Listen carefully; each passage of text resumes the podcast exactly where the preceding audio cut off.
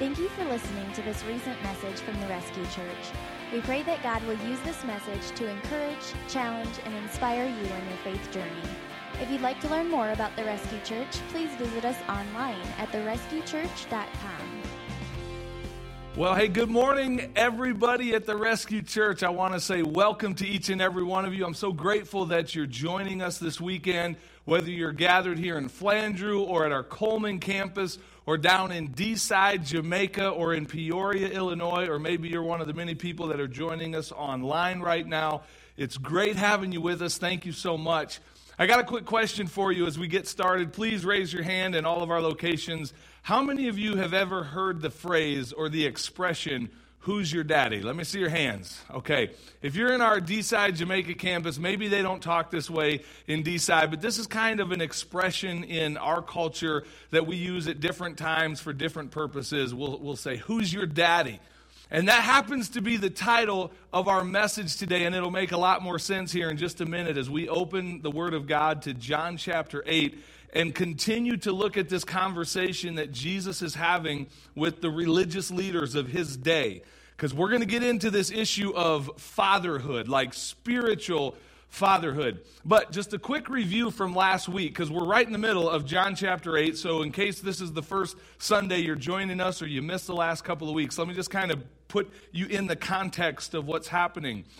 Last week, we were listening in on this conversation that Jesus was having with these religious leaders and some that actually believed in him. And he made this amazing statement. He talked about the key to freedom when he said that if you continue in my word, this is in John 8 31 and 32, if you remain in my word, you are really my disciples. And then he said, You will know the truth, and the truth will set you free. And so last week we talked about this key to spiritual freedom is knowing and following Jesus. Well, in that conversation last week, we saw where the disciples or the, the Pharisees made this statement about being the descendants of Abraham.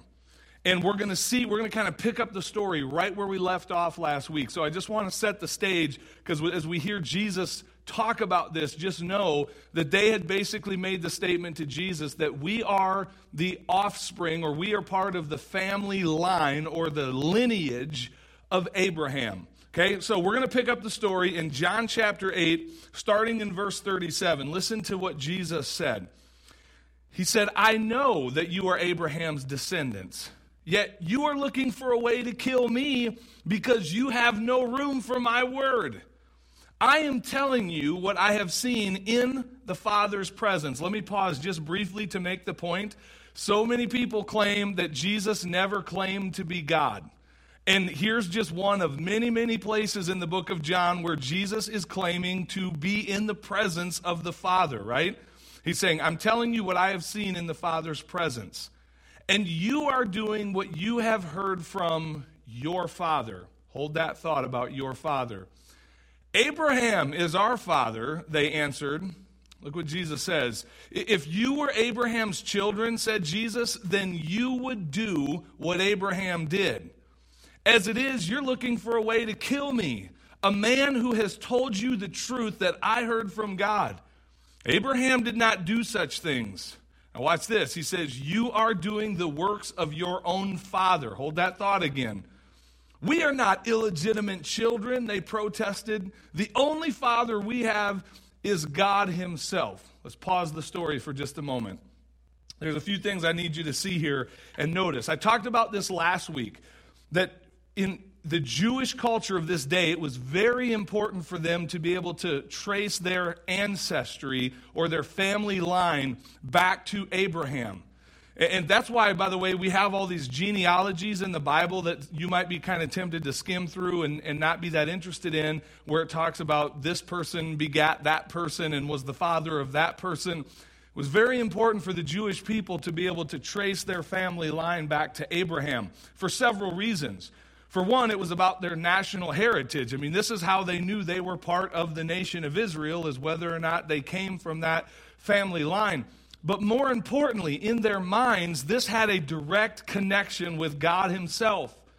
Going all the way back to Genesis chapter 12, where God made this amazing promise to Abraham that I'm going to bless the entire world through your descendants. And, and the, the Israelite people, the Jewish people, were the people of God's promise. They were God's chosen people that He was going to bring the Messiah into the world through their nation and through their family line. So let me connect the dots.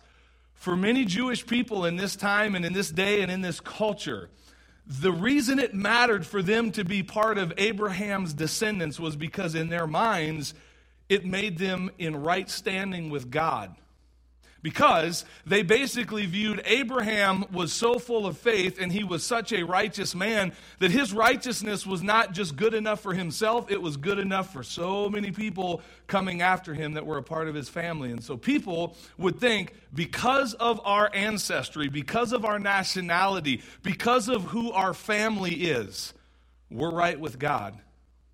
And Jesus came to attack that lie head on. And the thing is, I still hear people today that believe that. They basically think, well, my grandma was a Christian, so I must be right with God, right? My grandma's such a holy old lady that God's going to let me into heaven just on account of how good my grandma was. Or, or my, my uncle is good friends with the Pope. I, I just made that one up. I don't know anyone who's good friends with the Pope. But here's the point. I said this last week, and I'm going to say it again. We do not enter the kingdom of heaven riding the coattails of grandma or any other family line or heritage or ancestry. We don't get adopted into the kingdom of heaven because of someone else's good works or because of their standing before the Lord. We enter into the kingdom of heaven one soul at a time, putting our personal faith and trust in the Lord Jesus Christ. That's it. And yet, here's these people basically saying, We are the descendants of Abraham. Something else I need you to see in that passage is this Jesus pointed out the difference between Abraham and the way the Pharisees were acting. He, he basically wanted them to know when a messenger from God, and by the way, if you want to jot down on your notes Genesis 18, you can go look at the story on your own. But in that account, there were three messengers that came from heaven to talk to Abraham. And so uh, Jesus is kind of referring to that when he says Abraham did not do that. You're wanting to kill the messenger God sent to reveal truth to you. When, when messengers showed up to Abraham, he received their message with obedience. And he was open to it and he believed their message. You're trying to kill a messenger that God has sent to deliver truth to you. You're not acting like your father, who you claim is your father. You're, you're, you're, and, and then notice I told you to hold that thought when he, two times in that passage, he mentions their father. He hasn't told them who it is yet. So there's this tension, and we're about to find out real quick who Jesus is going to say, This is your real spiritual father, and it's not Abraham.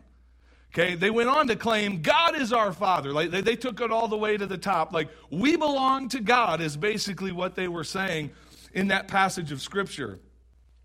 And, and did you notice that line where they talked about being illegitimate children? They said, We are not illegitimate children. Again, there's just some themes going on I'm trying to explain so we really get the context of this conversation and what's happening. It's important to know that in the Old Testament, so many times God would refer to the spiritual rebellion of his people as adultery. He would basically compare the rebellious nation of Israel with spiritual adultery and talk about how they were being unfaithful to him. And so here you've got these religious leaders basically claiming God is our father, we are not illegitimate children, and again, remember last week when these same Pharisees basically talked about we're the descendants of Abraham. We've never been in bondage or slavery to anybody. And last week we looked at the fact that that wasn't true. They, in fact, had a long history of being enslaved by other nations and enslaved in their sin. And just like that, in this part of the conversation, we've got these Pharisees basically saying, we belong to God. We've always belonged to God. There's never been any spiritual adultery or unfaithfulness in our line because of who we are as Abraham's descendants. Let me just connect a few dots here because some of you look confused and you might be thinking, I don't, I don't get it. Why is this important? Let me tell you. I hear this testimony all the time from people, religious people, who basically say, when I ask them, you get into a spiritual conversation and you kind of ask them about their relationship with God. I can't tell you how many times I've heard somebody say oh, something like this Oh, I've, I've always believed in God. I've always believed in Jesus. What are they implying? Now, to be fair, maybe what they're trying to say is from their earliest memories, they've always acknowledged that there's a God out there somewhere and they've wanted to know him and follow him and obey him. Okay, I can kind of go with you there. I, will believe your testimony. But if you're telling me that you have always been in right relationship with God from as long as you can remember, and there was never a point where you accepted Christ as your Savior, I want to tell you something, and I'm trying to say it gently. You don't belong to God. Like, that's not true. You have not always believed in Jesus. You have not always been a part of God's family. We are born into this world hardwired to rebel against God. And if there's not a point in our life where we turn from our sin and accept Christ, we don't belong to Him yet. And yet, I meet religious people that basically say either because of my religious tradition and my heritage and how good my family is, or just because I've always believed in God, I'm in right standing with God. And I would contend if you really believe that, you're deceived. These people were deceived. They were deceived so much they wanted to kill Jesus, okay? Let, us pick up the story here. Let's see how Jesus responds to them. Verse 42. Jesus said to them, If God were your father, you would love me. Pay attention to that. We're coming back to that thought. If God were your father, you would love me. For I have come here from God. I have not come on my own, God sent me. Why is my language not clear to you? Because you are unable to hear what I say. Now, here's where he's going to drop the bomb on these guys. Listen to this next statement. You belong to your father. And it's not Abraham and it's not God the Father. He said, You belong to your father, the devil. And you want to carry out your father's desires. He was a murderer from the beginning, not holding to the truth, for there is no truth in him. When he lies, he speaks his native language, for he is a liar and the father of all lies. Whoo! If anyone has ever told you that Jesus was a wimp, just go back to this passage of Scripture and so many others. I love Jesus. He is brave, he is bold, and he speaks with authority. And here he is staring down the most powerful entity of his day, the religious establishment. He is talking to the leaders of, of the religious nation of Israel, and he's looking them right in the face and he's saying, You don't belong to God, and you're, you're, you're descendant, the fact that you are descendant from Abraham doesn't even matter that has no bearing on your soul. Your father, you want to know who you really belong to? You belong to the devil. Because you don't love me and you do what he says. And when you speak and when you reject the truth, you're walking in the way of your father, the devil. Notice this contrast. I want to point out a couple things in here. Okay, Jesus made the point here's some qualities of people who really do belong to the Father. I told you to pay attention to this line if you belong to the Father, you also love his Son, Jesus. You cannot say you belong to the Father and you're in a right relationship with the Father, and yet you reject his Son, Jesus Christ. Jesus said, If you really did belong to the Father, you would love me. So, hey, church, I got a question for you on this Sunday morning. Do you love Jesus? I'm going to pause there for just a moment and let that question sink in. Seriously, do you love Jesus? I'm not asking if you believe in a big man upstairs. I'm not asking if you believe that some higher power of your or anyone else's understanding might exist out there and giving acknowledgement to some form of deity. I'm asking, do you love Jesus Christ? Do you love him? Because Jesus said, unless you love me, you don't belong to the Father.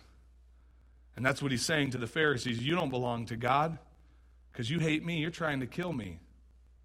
He also made the point that if we belong to the Father, we will hear and accept the words of Christ. He, he pointed out in there that to these disciples, why is it that you can't understand what I'm saying? Why don't you hear me? It's because there's a disconnect.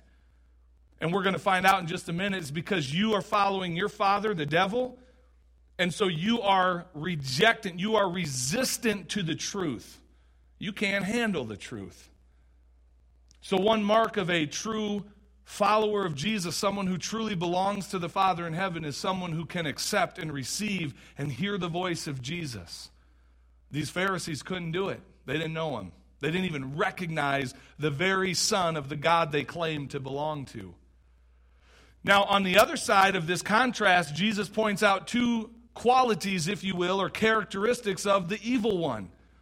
Did you catch what they were? He basically said he's a murderer. And, and we can say more about Satan, we can find from Scripture other things, but in this conversation, Jesus pulls out two attributes of the devil. Number one, he says he's a murderer. If you want, you can jot down John 10, chapter 10. In a couple of weeks, we'll be there and we'll look at the statement in more detail. But Jesus says very clearly in that passage about the devil that the thief has come to kill, steal, and destroy. You know you're on the side of the evil one when you are about death. The evil one, his end game is death. Evil deals in death and destruction. And, and here the Pharisees were wanting to kill Jesus, they were wanting to end his life. You know, I just, in, in, this morning, as I was praying over this passage of Scripture and getting ready to deliver it, this isn't directly stated in the text, but I just feel like I need to say it, so I'm going to say it. And some of you might accuse me of being political and using this stage for a political purpose. What I'm about to say is not political. What I'm about to say is truth from the Word of God. So here it is. We serve a God who is the creator, the author, and sustainer of life. The evil one has come to kill, steal, and destroy life. So let me just make a modern day application. If you claim to belong to God the Father, and yet you support the destruction of human life, you are exactly with your actions and your behaviors saying you don't really belong to God. Can I be a little bit more clear? If you are a Bible believing, Christ following Christian and in any way support the destruction of unborn human life through the atrocity of abortion, you can say how much you belong to God the Father, but by your beliefs and actions, you are demonstrating that you're on the side of death, not life. And I get really passionate about this because, again, I, we're told all the time by our culture and by Hollywood and politicians, you can't just be a single issue voter when, and a single issue minded person. And I'm just here to tell you if somebody cannot get it straight on the issue of the sanctity of human life, there is so much else attached to that. I just don't know how we can claim to be followers of Jesus Christ and put our support or approval behind men and women in our culture that stand for the destruction of unborn human life. I just read recently about how in Maine, we've, we've, they've passed a law in Maine that says it is illegal to boil a lobster alive because they've scientifically proven that that lobster can feel pain. And yet, at the same time, our, our country, our leaders in Congress once again rejected a bill that would protect unborn human life in the womb for the very same reason. We'll go to the mat for a lobster, but we somehow find a way to discard human life. Jesus said that's because that's what the devil does. He's a murderer. His agenda is death. He also said that the devil is a liar. That's his native tongue. When he speaks, he speaks in the language of lies. He hates the truth. He rejects the truth. He distorts the truth. He resists it at every level. And he perverts the truth. And the Pharisees were so deceived, they, they could not recognize God's truth standing right in front of them. I wonder how many human hearts I'm speaking to this morning who you are on the side of the devil because you can't handle the truth. You reject the truth instead of receiving it. And by the way, I'm just going to say it. If you're mad at me right now for what I just said about three minutes ago about the subject of abortion, that's a really good indicator that you reject God's truth because what I just told you is God's truth. So I got a question for you, church. I told you it was the title of the message. Here's the question Who's your daddy? Who do you belong to? Jesus made a pretty clear distinction between those who belong to the devil and those who belong to the Father. Who do you belong to? Because spiritually speaking, we all have a daddy. This isn't about your biological father.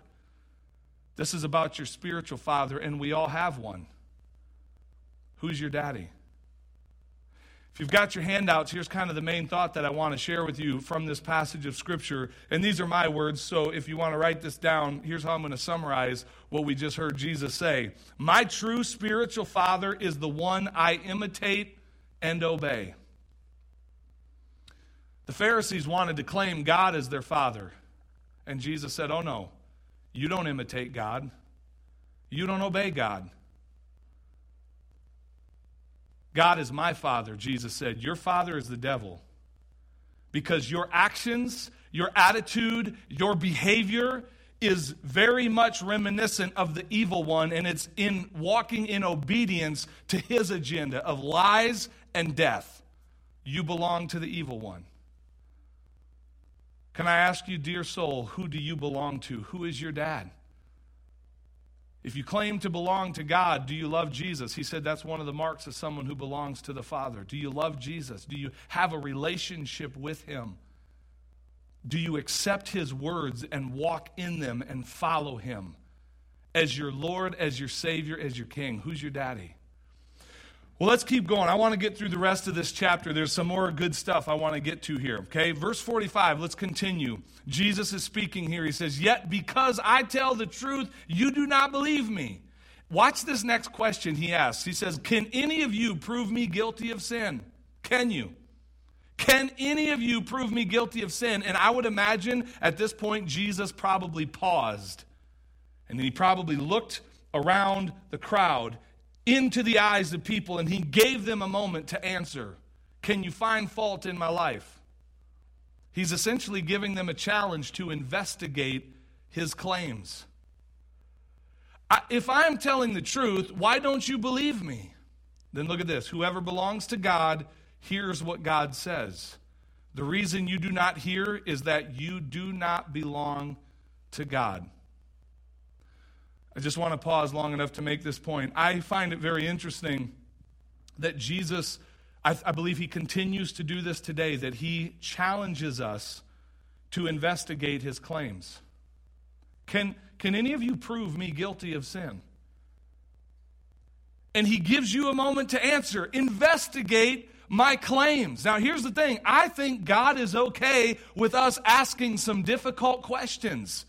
I think God fully understands that we have doubts and we have questions that we need to find some answers to, and I don't think He's offended by that. I think He even offers us the opportunity to challenge Him, to test Him, to look inside and find the answers. But here's what I think He expects is He expects us to follow the evidence where it leads and be willing to submit to the truth when we see it. I know of a guy, and we've shown some of his stuff in church years ago, Dr. Frank Turek. He's, he's deals in the subjects of, of apologetics, basically giving an answer to defend your faith. And he talks about this. He deals with atheists on a regular basis, and he has a really powerful question that he asks somebody if someone identifies as an atheist and says, I don't believe there's a God, or I don't believe Christianity is true he, he will ask them this one very powerful yet simple question.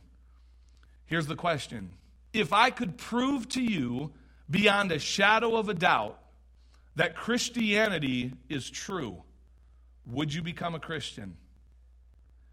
And you want to know what the vast majority of the time these people answer to that? The answer is going to show you very quickly what you're dealing with. If somebody answers that and says, Yes, if you could show me beyond a shadow of a doubt that Christianity is true, if you could prove it, I would become a Christian. That tells you the problem is intellectual. They've got some intellectual questions they need to find some answers to. That's okay. We're not afraid of those questions. There are good answers to real questions.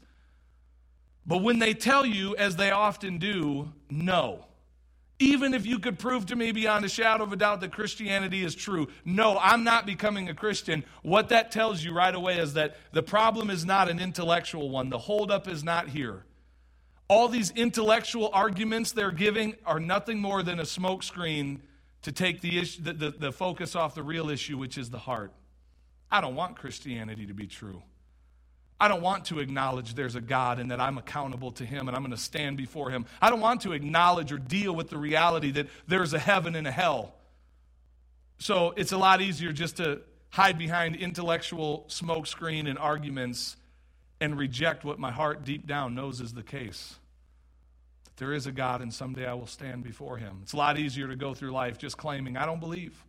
I don't believe. I love the fact that Jesus offers them this opportunity to test him. Look into my life. Can you find sin in my life? Examine my claims. But he goes on to say that the reason you don't hear is because you don't belong to God. There's a heart issue. It's not, it's not so much a head issue, it's a heart issue. All right, verse 48, and I'm going to read through the end of the chapter. We, have got one more massive bomb Jesus is getting ready to drop here, okay? This is going to take a little setup, though, as we get through here. Verse 48 The Jews answered him, listen to their condescending tone. Aren't we right in saying that you are Samaritan, uh, Samaritan and demon possessed? I am not possessed by a demon, said Jesus, but I honor my Father and you dishonor me. I'm not seeking glory for myself, but there is one who seeks it, and he is the judge. Very truly, I tell you, whoever obeys my word will never see death. Now, that's a crazy statement, right? He obviously isn't talking about physical death, he's talking about spiritual death. If we receive his word, we will walk in eternal life. At this, they exclaimed, Now we know that you are demon possessed. Abraham died, and so did the prophets, yet you say whoever obeys your word will never taste death. Are you greater than our father Abraham? He died, and so did the prophets. Who do you think you are? Jesus replied, If I glorify myself, my glory means nothing. My Father, whom you claim is your God, is the one who glorifies me. Though you do not know him, I know him. If I had said I did not, I would be a liar like you. But I do know him and I obey his word. Your father Abraham rejoiced at the thought of seeing my day. He saw it and was glad. And then look what they said to him. They said, You're not yet 50 years old, and you've seen Abraham? Watch this statement, guys. Watch this. Very truly, I tell you, Jesus answered, Before Abraham was, I am. At this, watch how offensive this was. At this, they picked up stones to stone him, but Jesus hid himself, slipping away from the temple grounds. And that brings us to an end of chapter 8. What did we just see happen in this last part of this passage? Let me just explain a couple things, and we're going to close in a word of prayer. This is now getting really heated. These guys have about had enough of Jesus pointing out their hypocrisy and their evil, wicked hearts, and they can't take any more of it. Now they're bringing out, You're demon possessed. They're accusing him. And Jesus is saying, Not only do you dishonor my Father, you dishonor me. I'm not demon possessed. And he goes on to make that statement that anybody who obeys my word will never see death. And again, we know he's talking about spiritual death, right? All of us are going to die a physical death. We know that. But for those who accept Christ and receive him into their life and accept his work on the cross, we have the gift of eternal life right now. And our physical death is not the end of the story, it's the comma before we enter into eternity with God the Father and his Son Jesus for all eternity, forever and ever and ever. Right? Now, these guys are talking to Jesus saying, How can you say this stuff? You know, are you greater than our father Abraham? And Jesus is saying, Look, your father Abraham longed for this day. He saw this day and he rejoiced in this day. Once again, Jesus is making a distinction between Abraham and how they were really living, pointing out you don't belong to Abraham near as much as you think you do. It's simply by blood and that's it. There's no spiritual connection between you and who you claim is your father Abraham. So then they, they make this point Who do you think you are? I mean, you're, you're not even 50 years old yet. How do you, you talk like you know Abraham? You talk like you've been in the presence of Abraham. Don't miss this statement. This is one of those major statements that Jesus makes in the book of John. He said, Before Abraham was, I am. Do you understand what Jesus is asking there? Do you understand what he's saying? Jesus is claiming two major things. He's, first of all, claiming to be timeless. He's claiming that before Abraham was ever born, he was there. And he's here now, and he's going to be here in the future. He's claiming to be timeless. More importantly, he's claiming to be God. Here's, here's a question put on your, your thinking caps for you Bible students. When have we heard God use that description of himself, I am? Remember? We just went through it. If you're doing our uh, reading through the Bible in 2018, we just went through it a few weeks back. Remember in Exodus, when God is talking to Moses and telling Moses, I want you to go before Pharaoh, the ruler of all of Egypt, and I want you to demand of him, let my people go. And remember, Moses said, Who do I say sent me? Like, he's not going to believe my word. He, what authority do I have to go before Pharaoh and say, Let my people go? And remember what God said? You tell Pharaoh that I am sent you. I am the eternal all knowing, all powerful God of the universe. I am sent you. And here Jesus is claiming the same descriptive title I am. Very clearly, Jesus claimed to be on equal footing with God the Father. He claimed to be God. See, anybody who ever tells you that, you know, Jesus never claimed to be God, um, you just need to understand when I hear somebody say that, Jesus never claimed to be God. What I'm really hearing you say when it passes through the, my BS filter is what I hear you say is, I've never really read the Bible. I don't really know what the Bible says. I've just listened to what some college professor told me. Read through the book of John, and there are so many places where Jesus claims to be deity. And this is one big one where he says, Before Abraham was ever born, I am. Hey, church, you say, so what? So what? Here's the so what. That is a claim that demands a response. Jesus is not claiming just to be a good person or a great teacher, he's claiming to be the Son of God. And he's drawing the line in the sand and saying, You've got a spiritual father, and it's either God the Father in heaven, who I belong to, or it's the devil. And he's asking the question this morning, I believe, of every single person in the sound of my voice who's your dad? Who do you belong to? Who's your spiritual father?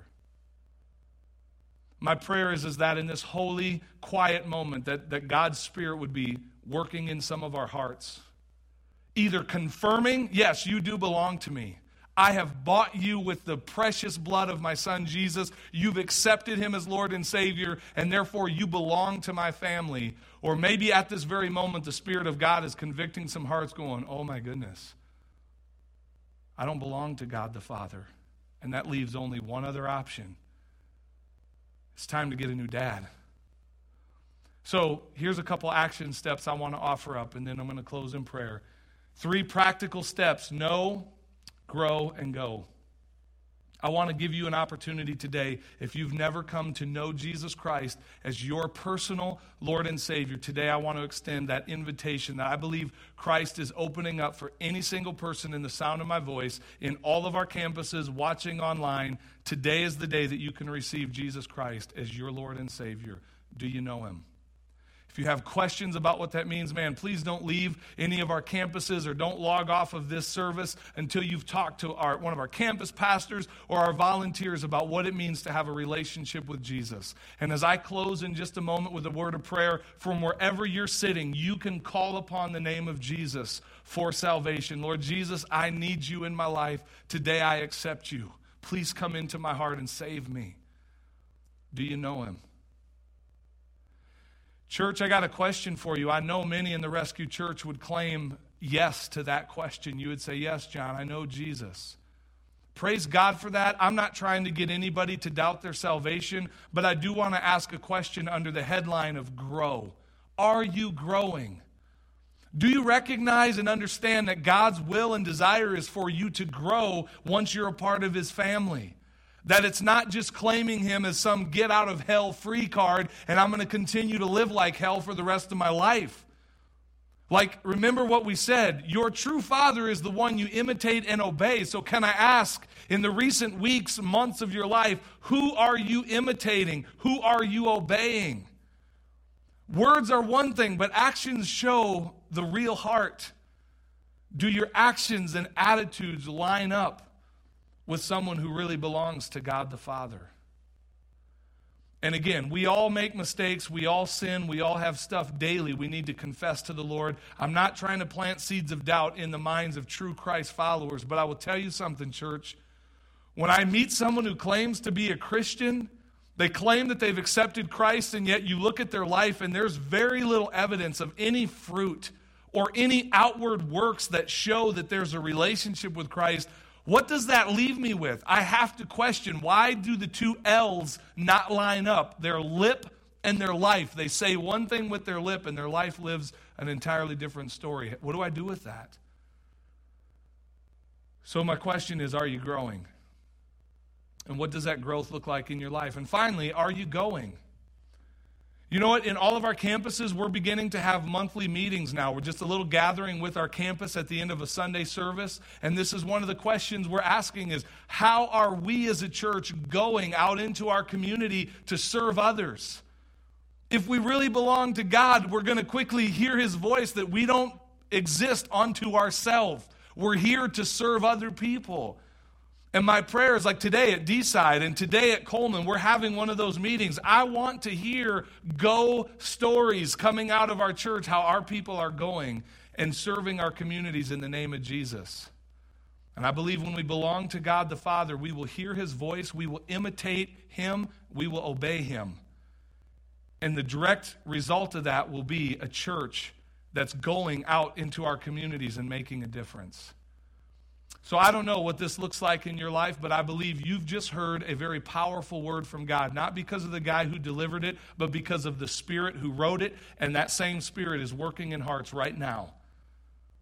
And so my prayer is that God would do whatever work He needs to do in the hearts and the lives of the people of this church so that we will hear His voice and obey and imitate Him, and that we would be a church that truly belongs to God the Father. Let's look to the Lord in a word of prayer. Father, in heaven, first of all, thank you for being my Father. Thank you for making it possible for me and so many others in the sound of my voice this morning to be in a right relationship with you. We love you. Jesus Christ, we love you because we belong to God the Father. Thank you for making that possible. I pray right now in this moment, Lord, if I'm speaking to anyone here today that through this message has come to understand, maybe for the first time, maybe they just their hard heart is hearing it again that they really don't belong to God the Father. Satan is their true spiritual father. Lord, right now I pray that you would just bring such conviction, not because you're a mean God trying to beat them down, but because you are a rescuing God trying to bring about freedom and forgiveness and hope and purpose in their life. God, I pray that right now you would be working in the hearts of any that would be here without you. That today would be their day of salvation, that right now would be their moment of surrender. Lord, I pray for the Christ followers that we truly would be that in this church, really following you. God, it's heavy on my heart to think that the people of the Rescue Church would be sitting here on Sunday claiming one thing with our mouths and then going out in the community and living lives that look a lot more like the work of the evil one. Lies, lives that, that re- reject the truth and accept lies. Lives that imitate evil behavior. Lord, I pray that you would help us to truly be growing and walking in your ways and going to serve our communities in your name. Jesus, please use this message in the hearts of your people in any way that you see fit. Might you just receive this as an act of worship from me to you, from this church to you? Might we respond as you would desire for us to respond, Lord Jesus? We love you. It's in your name. We pray these things. Amen. Thanks for tuning in to the Rescue Church past messages. To hear our messages live, head to one of our physical campuses or check out our iCampus at therescuechurch.tv every Sunday at 10 a.m.